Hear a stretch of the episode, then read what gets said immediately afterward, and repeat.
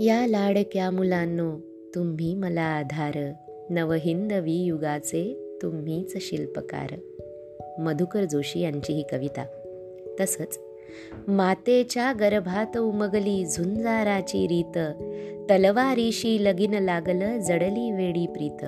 शांता शेळकेंच्या या ओळी. अशा कितीतरी कविता माझ्या आईच्या आवाजात ऐकून तर पहा. वेडे व्हाल तुम्ही. कालपासून चार वेळेस पेन हाती घेतला.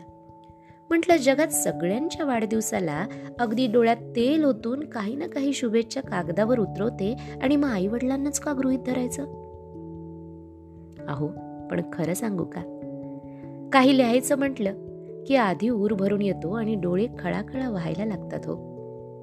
मला आठवतं. मी आई झाले तेव्हा दोन दिवस नुसती रडतच होते की माझ्या आईला माझ्यामुळे किती त्रास होतोय. किती तिची दगदग होतीये.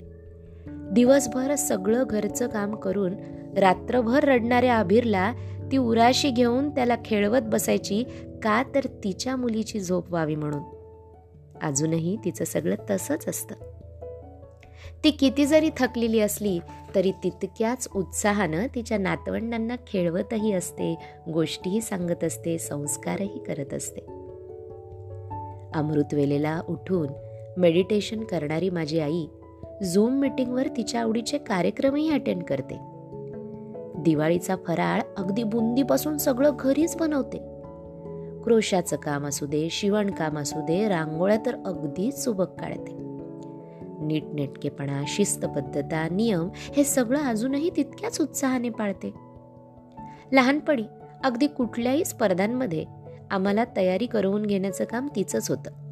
भाषणाच्या स्पर्धेसाठी तर दूर दूर गावालाही ती घेऊन जायची. आणि मग आम्ही हारलो निराश झालो की असंही म्हणायची आयुष्यात माणसानं सिंहावलोकन करावं. पुढे जात असताना मागे वळून बघावं. तुम्ही स्पर्धेत भाग घेला हेच पुरेसं नाही का? वेळेच्या आधी आणि नशिबापेक्षा जास्त काहीच मिळत नसतं हे तर तिचं ब्रीद वाक्यच आहे. अगदी छोट्या छोट्या अपयशानं आम्ही निराश झालो. तर जे सहज मिळे त्यात जीव तृप्तता न पावे. जे सुदूर जे असाध्य ते तेथे मन दावे असं सांगणारी आमची आई सतत अजूनही आम्हाला नवीन नवीन गोष्टींची शिकवण देत असते. तिची ही शिकवण जडणघडण अजूनही चालूच आहे आणि निरंतर राहीलही.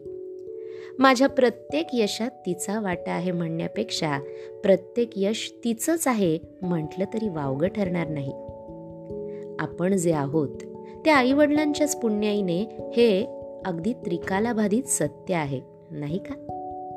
आज त्याच माझ्या जिजाऊचा वाढदिवस म्हणून तिच्यासाठी वाहिलेली ही शब्द सुमना.